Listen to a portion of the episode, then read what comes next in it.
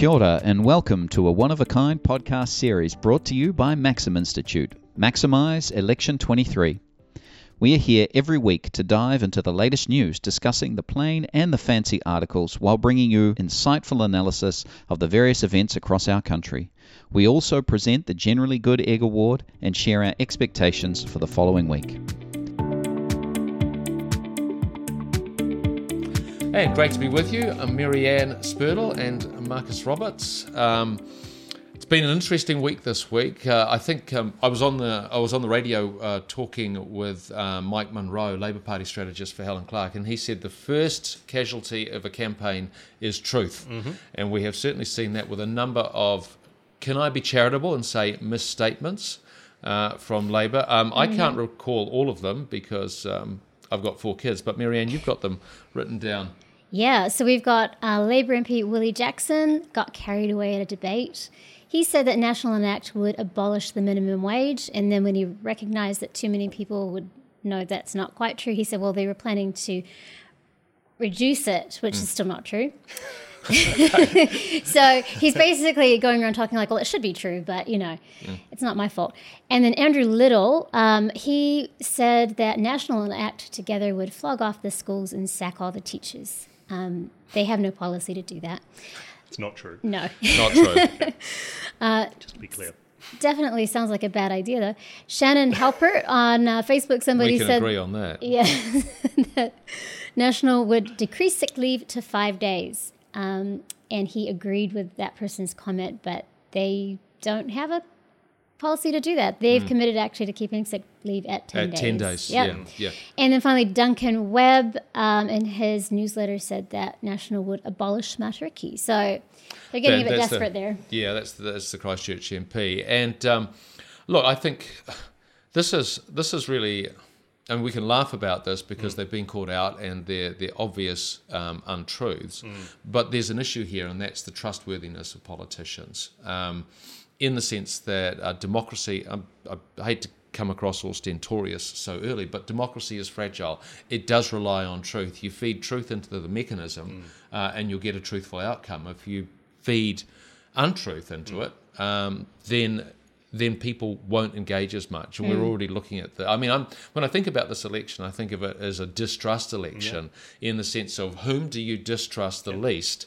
Um, I was talking to someone close right mm. on that point, uh, Tim, that uh, I, they were talking about who they were going to vote for. And I said, well, this person can't be trusted at all, and gave him a couple of reasons why that was the case.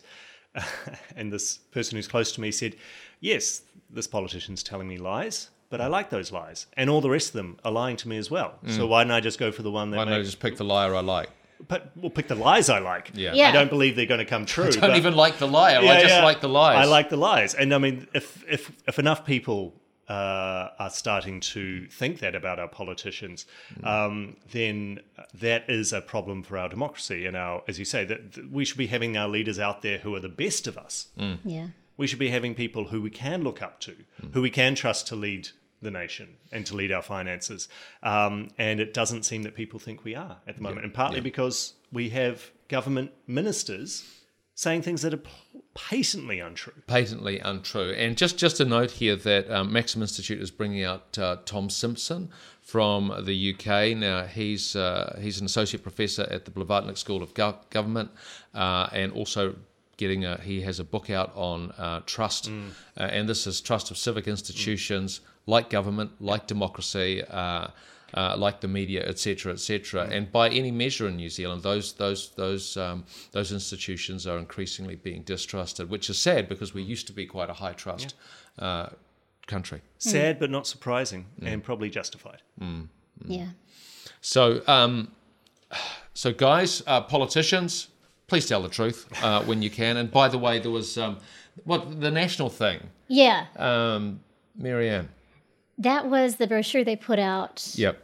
With different, you know, people who were going to say supposedly so much real people. Their, yeah, well, there were photos of families. They were named. Um, mm. This is their job. This is how much they earn. And then it turns out they're actually stock images and it, because someone did a reverse engineer on some of those images. Yeah, did a reverse Google search, and you could probably do that with all of them. And it was just stupid because, mm. like you said, trust. People hmm. are just assuming hmm. that hmm. we're being lied to, and this just enforces that idea. And they could have shown a point of difference by just keeping a campaign where everything is 100% real when you dig down, and they haven't. Yeah. It's kind of yeah. like the the um, AI imagery that they used um, a few months back, and for then some on of and on. their, and on. Yeah, yeah, some some of of their these. advertising. Get real Yeah. people if you're gonna try to market stories like that. Having said that, I think I'll, I'll categorize that as le- it's it's not a blatant mistruth. No, in the the same facts sense of saying, correct, "Oh, this is what the opposition's going to do." Oh, they've got no plans to do that Yeah. whatsoever. But it just it, it, It looks like a big company that's trying to sell you something. Yeah. You know, which Yeah. Mm. is what you expect in their glossy brochure.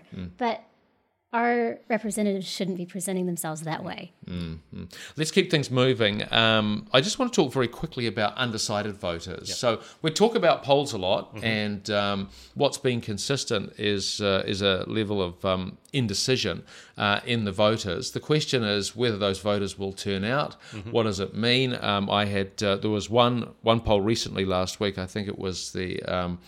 Uh, the possibly a Talbot Mills poll, but 300,000 undecided voters. And mm. one of the comments was, oh, that was 300,000 people who voted for Jacinda Ardern. Chris Hipkins has to get them out. Well, even if they did vote for Jacinda Ardern in 2020, which mm. was also an outlier election mm. because it was a referendum on COVID, uh, mm-hmm. and we were happy with it, happy with the government's response to that then. and a huge voting period as well. Remember, they had many weeks longer Yeah. than they're going to have this week. Yeah. Um, but yeah, I mean, they're, this they're- week, is it that short? My goodness. sorry, this year, Yeah. this year. Sorry, I'm getting so excited.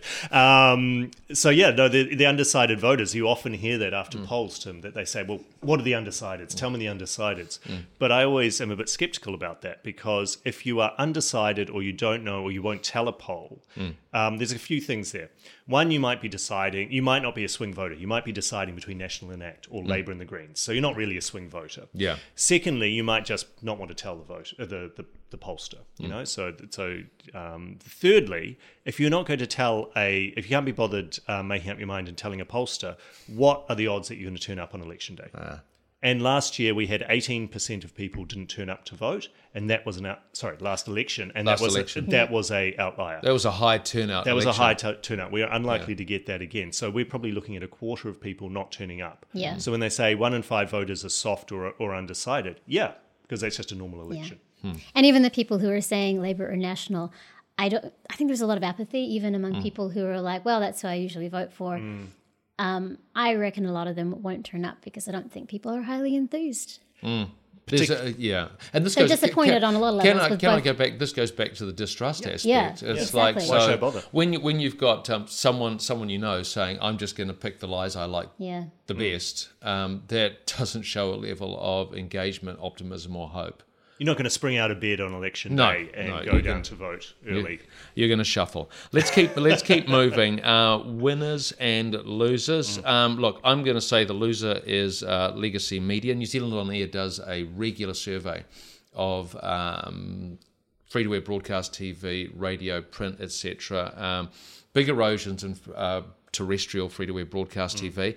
Not unexpected. I was quite surprised um, that that uh, use of radio is diminishing, but I guess that's the incursion of podcasts. Yeah. Um, and I think I wonder if um, if that'll be uh, in particular. So, for example, music stations. Um, but I will say that I think radio does have um, does have a longevity that uh, TV doesn't have. Uh, the fact is that um, there are forty thousand cars being brought in from Japan uh, every month. Uh, To New Zealand, and those cars uh, without a band band uh, extender, they can get one of two stations. One is Mai FM, uh, which is the hip hop uh, FM station, and the other one is Newstalk ZB. And so, when you've got that many uh, transistor radios on four, le- uh, four wheels wandering around, uh, I think your your future is, uh, is And you're assured. driving in them for a long time because Auckland traffic's so terrible. So it's a lot of listen. Any winners? What are we thinking? the new we thought the winners going back to the polls and mm. maybe we should stop talking about minor parties. We should start talking about and major parties we should start talking about medium parties. Mm. Because we had one poll last week the roy morgan where you had act on 18 and labour on 24 and national the biggest party was still on only on 31 mm. so i wonder if we're heading towards a landscape more like we're seeing in, in a lot of european countries where you don't have two big parties and then smaller parties. Um, so to, to that point, though, I'm I'm not sure about some of these smaller parties that are supposed to that are supposed to rough up everyone uh, and and change the landscape. Because you look at um, Te Pāti Māori, have they they bounced up and down, uh, and I also wonder about the margin for error. Uh, in in these polls, I think that's something you've always got to pay attention to is look at the margin for error because that could be the difference between getting into parliament for some of these small parties. Yeah, I think that's right. And uh, you know, these polls are a thousand people. You just need ten people changing. Yeah. Then um, that changes. For example, New Zealand First, whether they're in or out of Parliament. Yeah, so that's our winner. The medium parties, maybe. it's my winner anyway. Too. Except yeah. for the big medium parties who are actually losers because they're not big Yes, parties. that's anymore.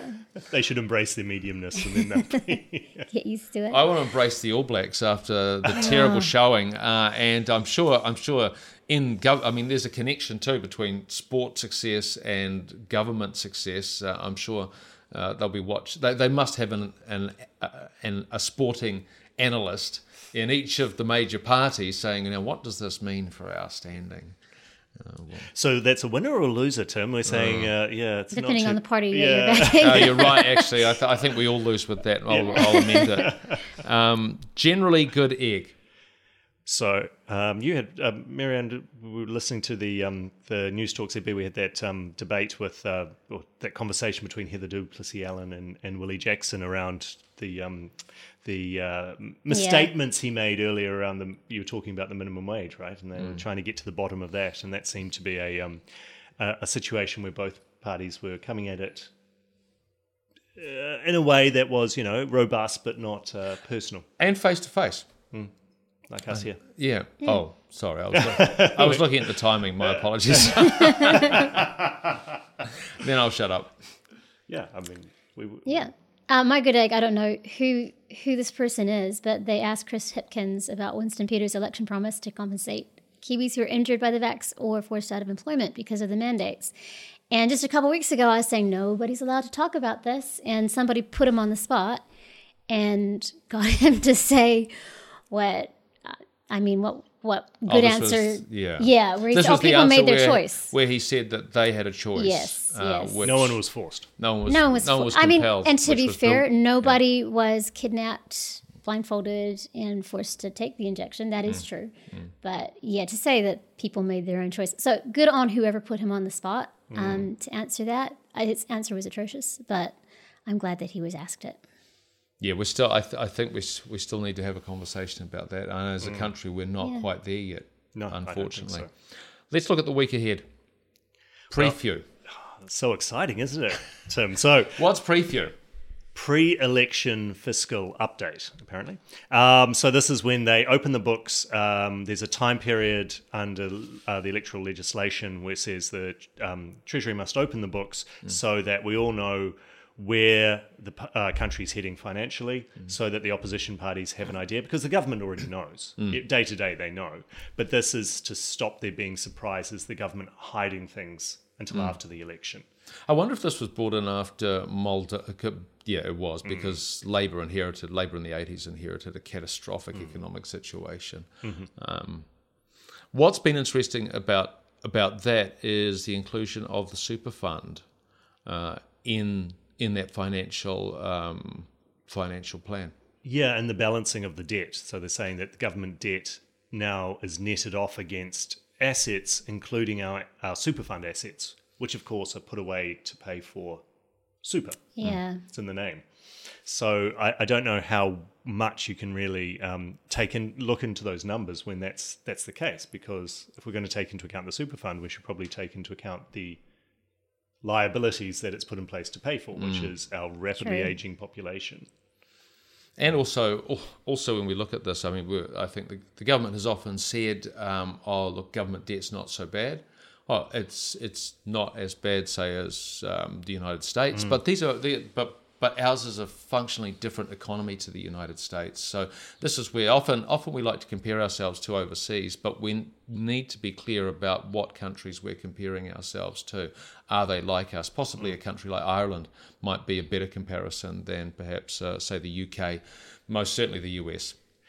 And also, if we have a problem with what the government's been doing financially, it doesn't. It's not a good enough thing to say, "Well, everyone else is doing it," right? Oh, You know, exactly. Yeah. That's the problem. That's Uh, what my that's what my kids say. Yeah, exactly. When it's like, well, you know, um, Roman, can you stop doing that? Well, Felix was doing it, and so was Wolfie. It's like this is not an argument. So I think that the unpacking of the PREFU in the week, um, the days ahead, I think will be interesting and another bone of contention between the parties. So look out for it. Let's hope they do it. Yeah. I'm looking forward to something a little more lighthearted. Yes. Um, I'm hoping that this endorsements from the dead from David Seymour is going to become a thing. So who have we had so far? We're taking a tally. know. Well, yeah, he started with Nelson Mandela and Mm-hmm. got a bit of stick of that with that because you know he's not Kiwi and he's not alive. But then, uh, yeah, he thought he'd conjure up Kate Sheppard. So Ah. I, I'm hoping he's making this a thing. Yeah, Like, who else has he got up his sleeve? to vote for. Who would who would add mana to ACT's that we uh, that we don't expect? Abe Lincoln, Abe Lincoln, Gandhi. maybe Like, Gandhi. Yeah, he, he could really take this a number of directions. What so- electorate's Gandhi in? the one that votes for ACT, obviously. and on The that note, and on that note, we'll wrap it up. Thank you so much. We'll uh, see you. Well, talk to you next week. See you guys. Thanks. Thanks, Tim. Thanks for listening to the Maxim Institute podcast. If you'd like to hear more from us and keep up with the rest of our research and analysis of politics and policy in New Zealand, you can sign up on the homepage of our website to get our monthly forum email and invitations to future Maxim Institute events. You can search and subscribe to us on Apple Podcasts, Spotify, iHeartRadio, or wherever you get your podcasts. From the team at Maxim, Mā te wā. Goodbye for now.